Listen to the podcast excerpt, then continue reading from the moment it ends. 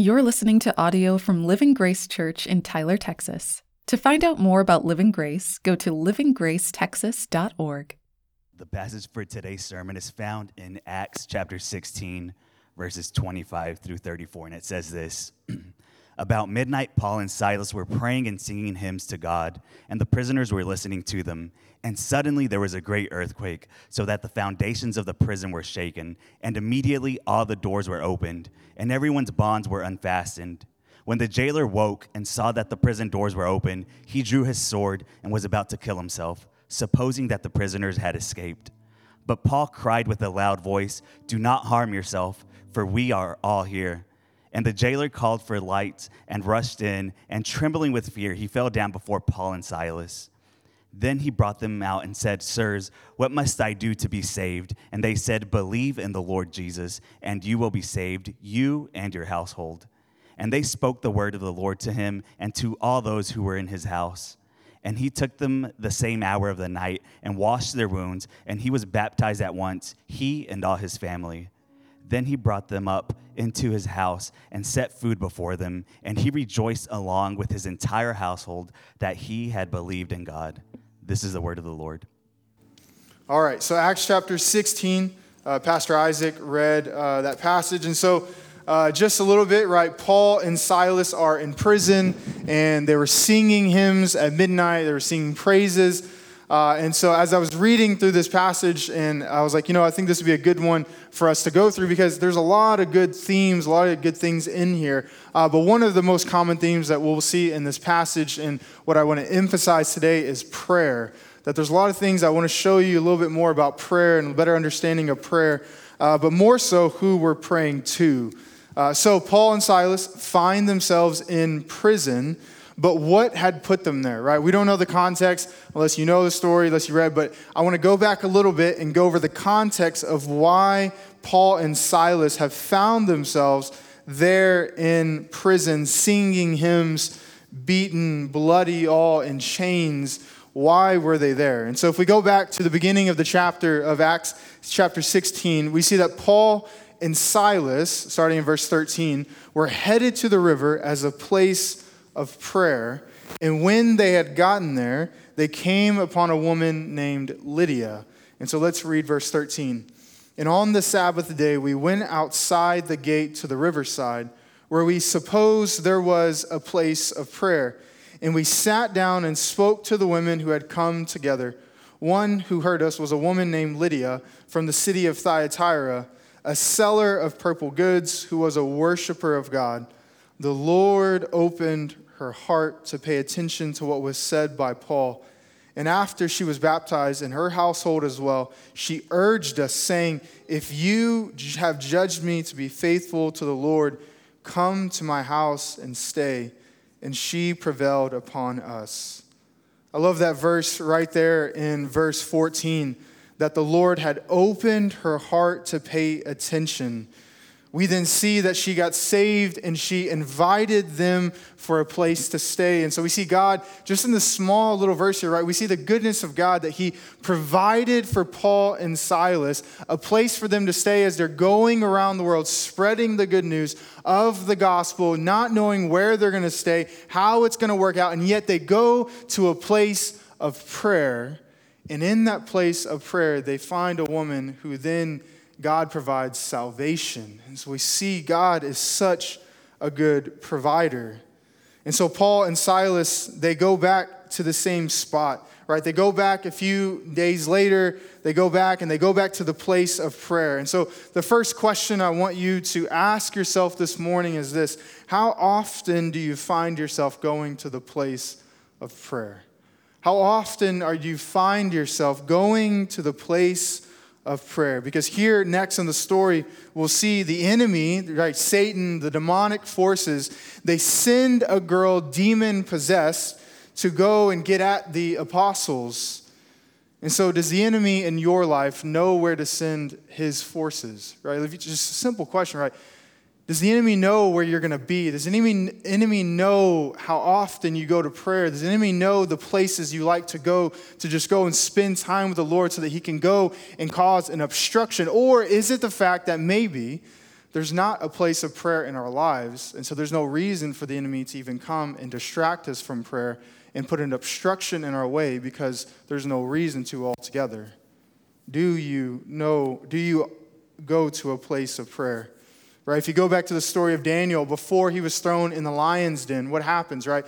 Is that he's going and they say, hey, you know, anybody, there's just people that try to get a hold of him and trying to like get him in trouble. And so they say, hey, they go to the king, hey, sign this edict, sign this decree that if anybody worships any other God, that you throw them into the lion's den. And he forgot about Daniel. And so, but Daniel, everybody knew that Daniel went to the same place three times a day and would go the same time and open the windows so that everybody can see and know. And he didn't do it because he was just trying to prove something. He did it because he wanted to spend time with the Lord. He realized how much he needed prayer.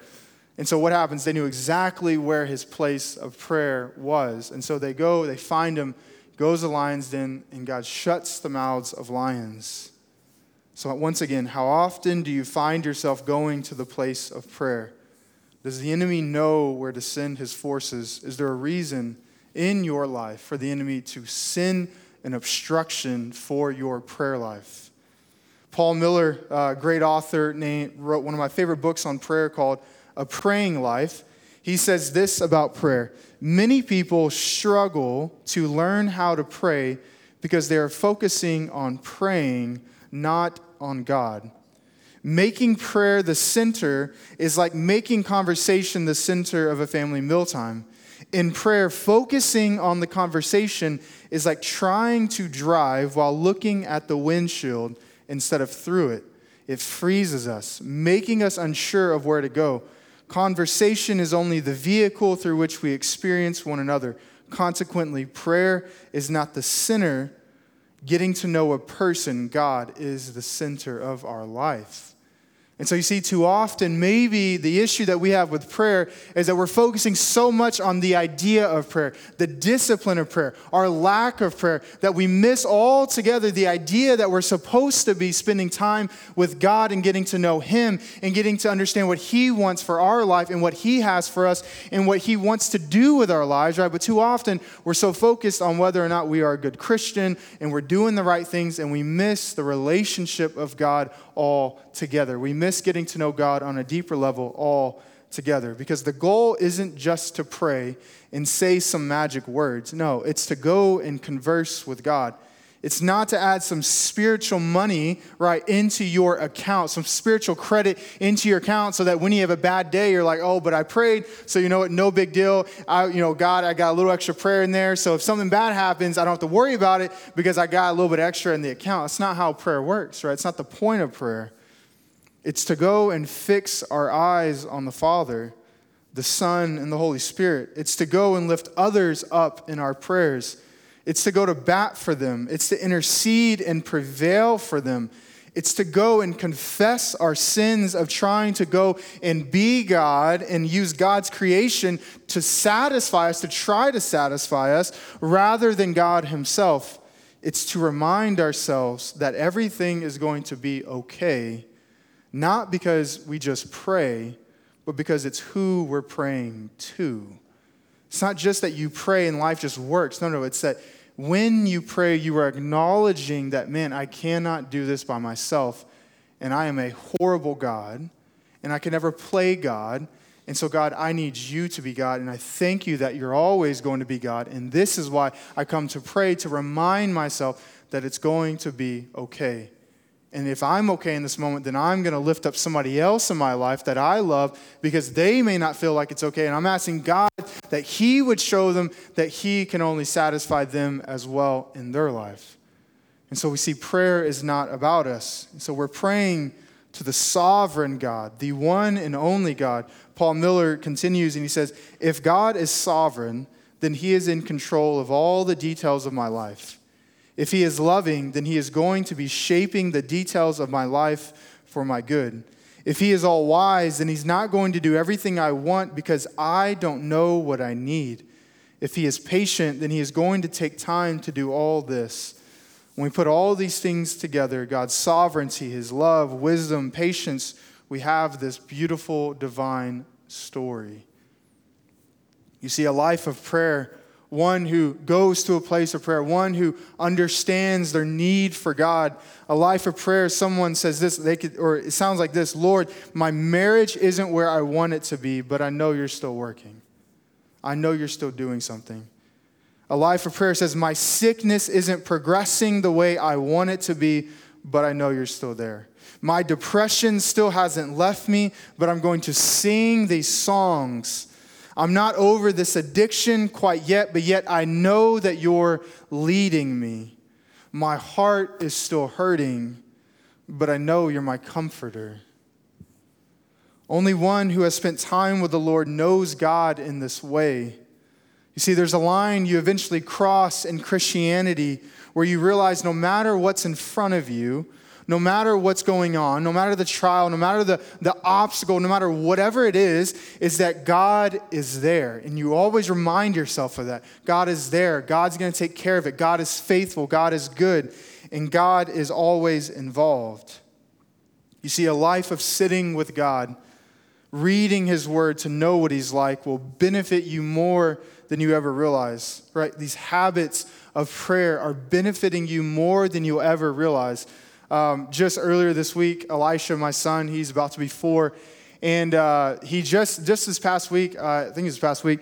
Every night we are, you know, he has a normal routine. You know, we put him to bed, brush his teeth, put him to bed, or try to, and then I read him a story, and then he wants another story, so I read him like three stories, and he wants to look at the pictures. And so at the end, I always say, "Okay, Bubba, it's time to go night night. Now let's pray," is what I always tell him. And so then this past week, somewhere in the past week, when I said, okay, let's pray, he says, no. And I was like, what? He goes, no, no, no, I pray. And I was like, what? And so he, I was like, okay, you pray. So then he says, I mean, a little bit gibberish. He's got a speech delay, but a little gibberish. But he says, and then you can hear Jesus, thank you, Jesus. And then he starts listing off all like he calls uh, the church he goes to Mother's Day out. He calls it Turtle Church because they have a turtle in the aquarium. And he says, uh, thank you for Turtle Church, thank you for our church, this church. And then he starts, he says pizza, he says mom, baby, sissy uh, daddy, and then he says, amen. This is every single time. It's the cutest thing. And eventually, right, depending on the day, he'll mention somebody else's name. But all of these years of us praying for him at night, not thinking he knows, you know, more so because sometimes we're frustrated with him and we're like, Lord, save this kid. That's usually we're praying right in front of him. Lord, save him. Fix his attitude. Fix it. Uh, but yet, in this moment, right, we got to see a small glimpse that something was paying off, right? That this repetition actually is starting to do. He's not saved, right? He doesn't know the Lord. He doesn't know the gospel. He doesn't know his depravity of sin, but yet he has this inclination. The Lord is working on his heart through our prayers for him that now he is enjoying and wanting to pray. And he doesn't know. He just thinks it's something we do, but eventually, right, it's that this habit is paying off in the same way as that you may feel like it's going nowhere and that your prayers are pointless and that your prayers mean nothing, but yet God never forgets a single prayer you have ever prayed. And sometimes the answer to that prayer is yes, but it may be 20 years from now. It may be 10 years from now. We don't know when that yes is going to become visible to us, but it doesn't mean that God is ever not working. He's always working. Know this today, right? That the older you get, right? These moments with God. Is I'm not saying that things will just work out the way you want. That's not the promise, right? There's going to be moments of doubt. But the older you get in Christ, these moments start to transform into this deep feeling of when you feel those moments of doubt, you feel those moments that God isn't there, that God doesn't care, that God isn't doing anything, that you have this deep know within you that says, God, I know you're going to come through. I don't know how, I don't know when, but I know you. And that's all I can hold on to in this moment. I don't know how it will end. I don't know when it will pass, how it will get fixed. But Lord, I know you. Same thing, right? For all of us today. All the storms will eventually pass, all of the fires will eventually cease, all your tears will eventually be wiped away. And God is making all things new, and we hold on to that when we pray. So, Paul and Silas, they go back to the place of prayer, probably thinking, wow, right? We had a conversion yesterday, It was good. We met Lydia, got a place to stay. If we go back, it's got to be a great, you know, we're just going to be a great turnout. And so they go back to the place of prayer. But as they were going to the place of prayer, they're confronted with this demon possessed girl, is what happens next in this passage. And we'll read it in quite a sec. Actually, we'll read it now. So it says, um, as we were going to the place of prayer, we were met by a slave girl who had a spirit of divination and brought her owners much gain by fortune telling. She followed Paul and us, crying out, These men are servants of the Most High God who proclaim to you the way of salvation. John G. Butler, um, commentator on this passage, said this Those prayer meetings by the riverside attracted a lot of attention from the adversary of our souls. He knows that prayer is a mighty weapon against his kingdom, and that if he can hinder the praying of the saints, he can hinder the work of the saints against his kingdom. Satan does not hinder the recreational programs, the suppers, the socials, the programs of the church, the parties, as much as he will hinder times of prayer. He is not bothered by a large attendance at church when it is for a supper or banquet or a ball game. But if a large crowd comes to pray, he will endeavor to make a disturbance of some sort to hinder the praying. Satan does not care about the church programs, any church. He does not care. He cares about the church praying. He cares about whether or not the church is a praying church. How many church prayer gatherings have you been to in your life? How many times have you set aside time to pray at the church? I know some of you will tell me, well, you pray every day, but there's something special when God's people come together to pray together when they're tired, worn out, and have a million things to do. And so, why does the church come together? Because it's not about us, it's about what God wants to do through us and in us. Prayer changes us and somehow together moves mountains in the spiritual realm against the enemy. And so, if you want, I, I mean, I'm not even saying this jokingly. If you want keys to the church and you want to come here and pray, I will make you a copy of the key. I promise you. It is not something that, if you want to come, it is open doors. I will come. You want to come at midnight? Feel free. You want the AC on? Turn on the AC. I do not care because the enemy does not want us to be a praying church. The enemy does not want us to be a church that knows how to get on its knees and cry out for those who are lost, who walk in these doors, who are feeling overwhelmed, who are feeling like they can never do good enough, and yet they can come in and find freedom. Why? Because this is a place of prayer. And this time they go down to pray. And this girl is demon possessed and is yelling, Servants of the God Most High, who proclaim to you the way of salvation. She's mocking them, right? This girl is mocking them, and it's like she's saying, No one will get saved anymore. No one will believe you now. I know who you are, and I am not scared. It's what this, it feels like this is what this demon girl is saying, because she's following around Paul and Silas, the Paul, mocking them, saying, Hey, you want salvation, go to these people. You want salvation, go to these people. And it's like this demon inside of this girl, or however many were in there, were just like, I know who you are, and I'm not afraid. This is my town. This is my city, Philippi. But after many days, Paul turns around and says, I command you in the name of Jesus Christ to come out of her. And it came out that very hour. Now, Paul and Silas find themselves in trouble, right? We're trying to get back to why were they in prison? They find themselves in trouble because this girl who made her owners money by fortune telling could no longer tell fortunes. The demonic power was gone. So they complain to the rulers and they have Paul and Silas beaten and arrested and put in chains, right? Because we see, because he said, right, and clean their wounds. So they were bleeding. They were, they were fresh wounds there that night while they were in prison. And so they were beaten, thrown into the prison in prison doors, and all of them were locked up there that night. But verse 25 about midnight, Paul and Silas were praying and singing hymns to God. It's not even in my notes, but can you just like, as, as Pastor Isaac was reading, like I was just trying to imagine that moment, right? Like these two guys in chains, middle of the night, bleeding, wounded, darkness, the smells are awful, just a horrible place. And yet, in the middle of darkness and suffering, yet you hear praying and singing of hymns to God.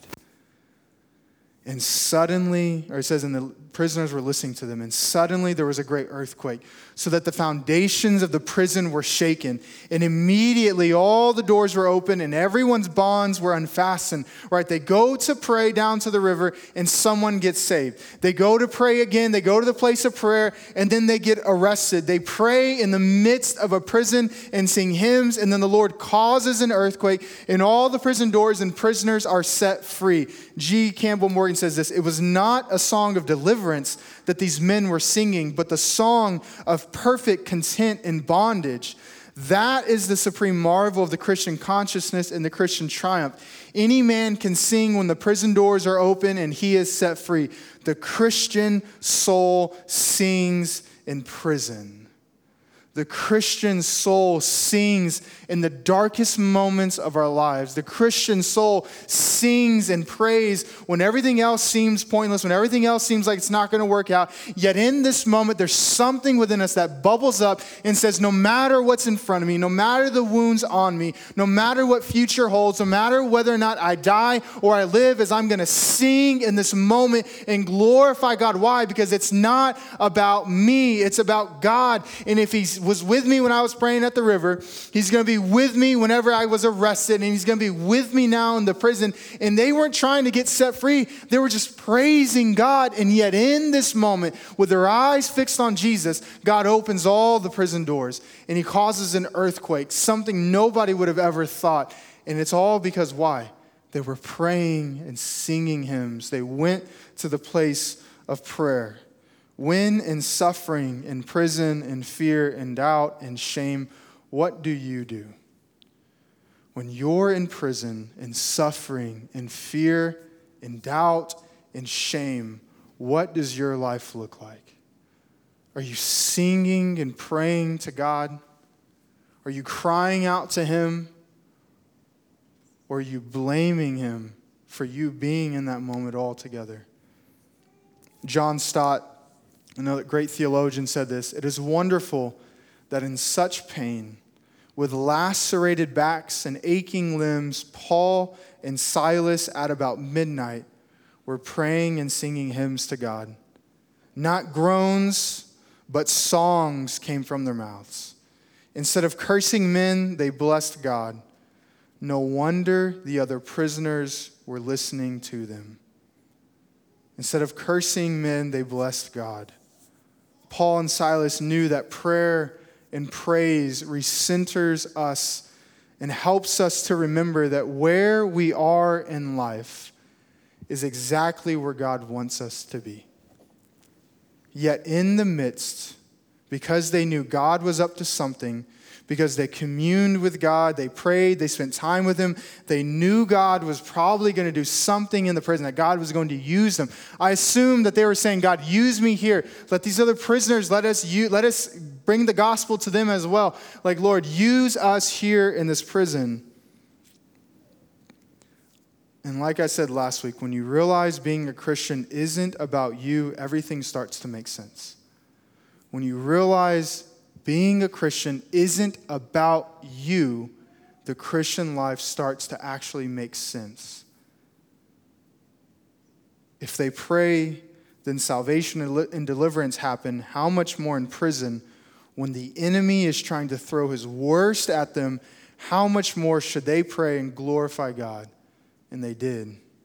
So, what happens next? The jailer who made sure they were locked up, wakes up and sees the doors open, right? He's probably freaking out, doesn't know what's going on, just major earthquake, all the doors open, all the chains clanking on the ground, right? He thinks they're all gone, so he wants to die honorably, so he goes to kill himself until God stops him through Paul, and Paul says, We're all here. In this world, his life was saved from imminent death, but now God was going to save him from the world or for the world to come. He was about to save his soul. Verse 29 And the jailer called for lights and rushed in, and trembling with fear, he fell down before Paul and Silas. Then he brought them out and said, Sirs, what must I do to be saved? And they said, Believe in the Lord Jesus, and you will be saved, you and your household. And they spoke the word of the Lord to him and to all who were in his house. And he took them the same hour of the night and washed their wounds. And he was baptized at once, he and all his family. Then he brought them up into his house and set food before them. And he rejoiced along with his entire household that he had believed in God. He and his family got saved. Right, and the same thing is if you want salvation today from this world and the world to come, Paul makes it clear believe in the Lord Jesus and you will be saved, you and your household. So, what would you have done truly in that prison? Would you have recanted your belief in Jesus? We have caused fights to go on. We have cursed, to blame God. But yet, Paul and Silas did something different. Because if they thought that God's plan was somehow ruined, delayed, or something, then the jailer might have never been saved or his household. But they understood that it wasn't about them. It wasn't about their freedom. It was about those who were in that jail because that Philippian jailer may have never met Paul or heard the gospel, and yet God specifically put them there. And the enemy thought that he was doing a service and he was winning by throwing them in prison. But yet, in that moment, he didn't realize that Paul and Silas were going to be praying out loud and singing, and that God was going to cause an earthquake. And then that the Philippian jailer of all people, him and his household, got saved. What a story. You see, those who are lost those who are not saved are watching you, believer. When they see how you are shaken by circumstances and losing it, they can conclude that maybe there's very little to Christianity, that it's not really worth believing or following Jesus. But when they see us rising above our circumstances, praying and singing in the midst of the worst time of our life, they see that maybe this confidence in our God being up to something and glorifying Him in our deepest trials, maybe they see that they actually are lacking something in their life. Maybe they see that there's something different about that Christian who is going through cancer and yet is telling people about Jesus. About that Christian who just lost so much and yet in that moment they sing the loudest in church and yet, at that moment, they will tell anybody about Jesus and how good he is, not about their circumstances. Why? Because it's not about them. You see, prayer hits differently in times of trial.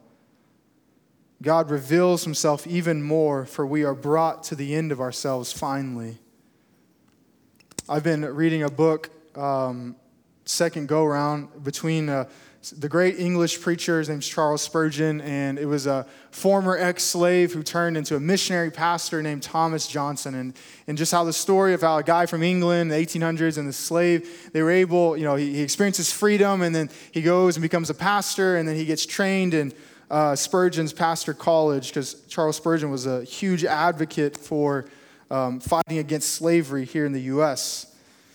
And so, but what many people don't realize as you read the book is that Charles Spurgeon, who was this great preacher, preached to nine, 8,000 people a week and was doing ministry galore, preached 4,000 sermons in his lifetime, like did all these great things. He was known as the prince of preachers, yet he battled this deep depression in his life because ever since he was little, he always dealt with this darkness in his life. And there was a moment in his ministry whenever they were gathering in this massive venue, about 12, 15,000 people. And this was before electricity, so just one person in this room. Acoustics must have been amazing. But yet, in this moment, somebody yelled in the very, very back of the room, Fire, fire. So then all these people in the back of the room, because it was, you know, it was so big, nobody in the front knew what was going on. He was still preaching. And yet in this moment, there were all these people that were being trampled on, and there was a balcony where these people fell off. And so there was eight or nine people that died that day in that service that fell because somebody, right, yelled the enemy was using, was going against the kingdom of God. And so he had this deep depression. And then he started to battle all these illnesses, and where sometimes he couldn't write, he had gout, he had a bunch of stuff. His wife was like an invalid almost, where she could talk and, and think, but she couldn't move. She had a lot of pain from whenever she had two kids. And so there's this moment in the book where Spurgeon is about to meet Thomas, or yeah, Thomas Johnson for the first time. And he turns to his wife and he says this He says, I'm a torn soul. She says, What do you mean? He says, I mean that I know the truths of God, that He is our treasure, and that He is enough, even in the midst of suffering, and yet I am a torn soul.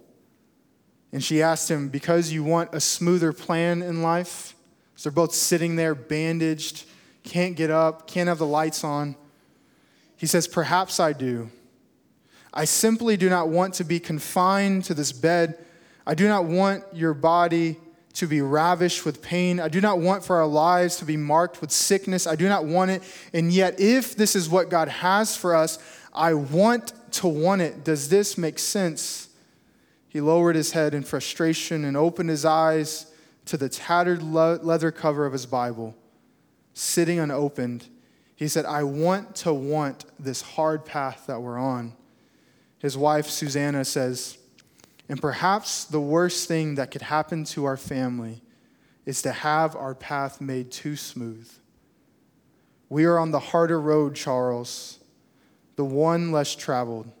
May God keep our hands to the plow on this rough road. Yes, he said confidently, and the further we are on the road, the less there is of it to bear. Guy who saw, who saw it all, prayed like no other, had an amazing church, did amazing things, impacted millions of people, and yet the same one who's saying, God, I want to want this path that I'm on.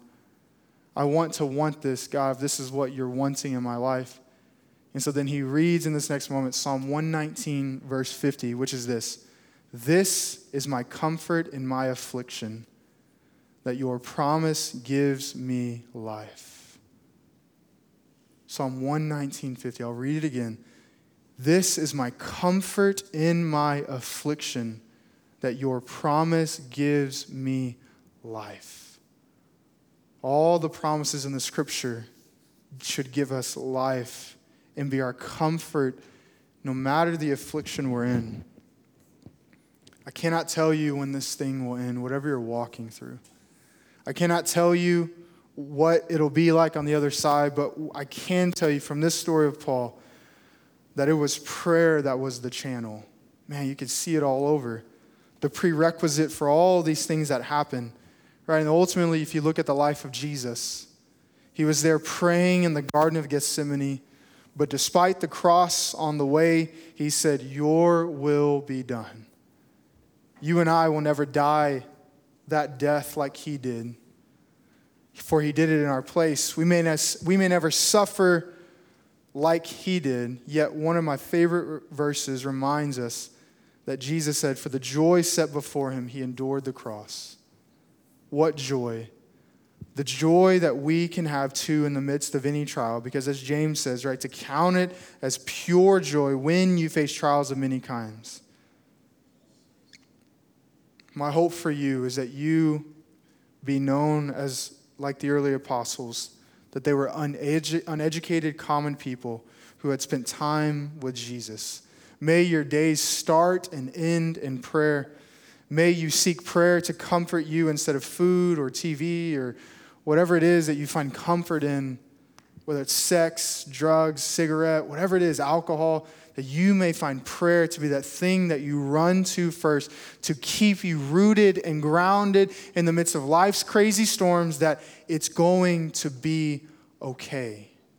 And that God is working whether you realize it or not. May you be the one that the enemy knows your place of prayer, that he knows what your prayer, where your prayer closet is that he knows that when you get in your car that you're going to make war against him. That when you go into your closet at home that you're making war against him. That when you come to the church and you pray for those that you are making war against him and that he knows that he needs to get you out of that car he needs to get you out of that closet he needs to get you out of the church so that you will not pray because when you pray then you become something that he actually has to deal with because it's not prayer itself, it's the one who we are praying to. It's the God of all comfort. Paul tells us in Corinthians that we have been comforted so that we can comfort others. This is why we pray to the Lord to know Him, to know what He wants us to do, and to find strength and grace and mercy in Him all the days of our life. And as Spurgeon said, right, that in the further we go down the road, the less there is of it the further you walk with Jesus, the further you walk down that trial, is one day closer that trial is going to end and that suffering will end. But it's just a matter of whether or not your eyes are fixed on you, your problems, or what God is trying to do through you, maybe as you're going to the place of prayer. Thanks for listening to today's sermon. We hope this helps you on your journey to glorify God by enjoying Him and making disciples who make disciples.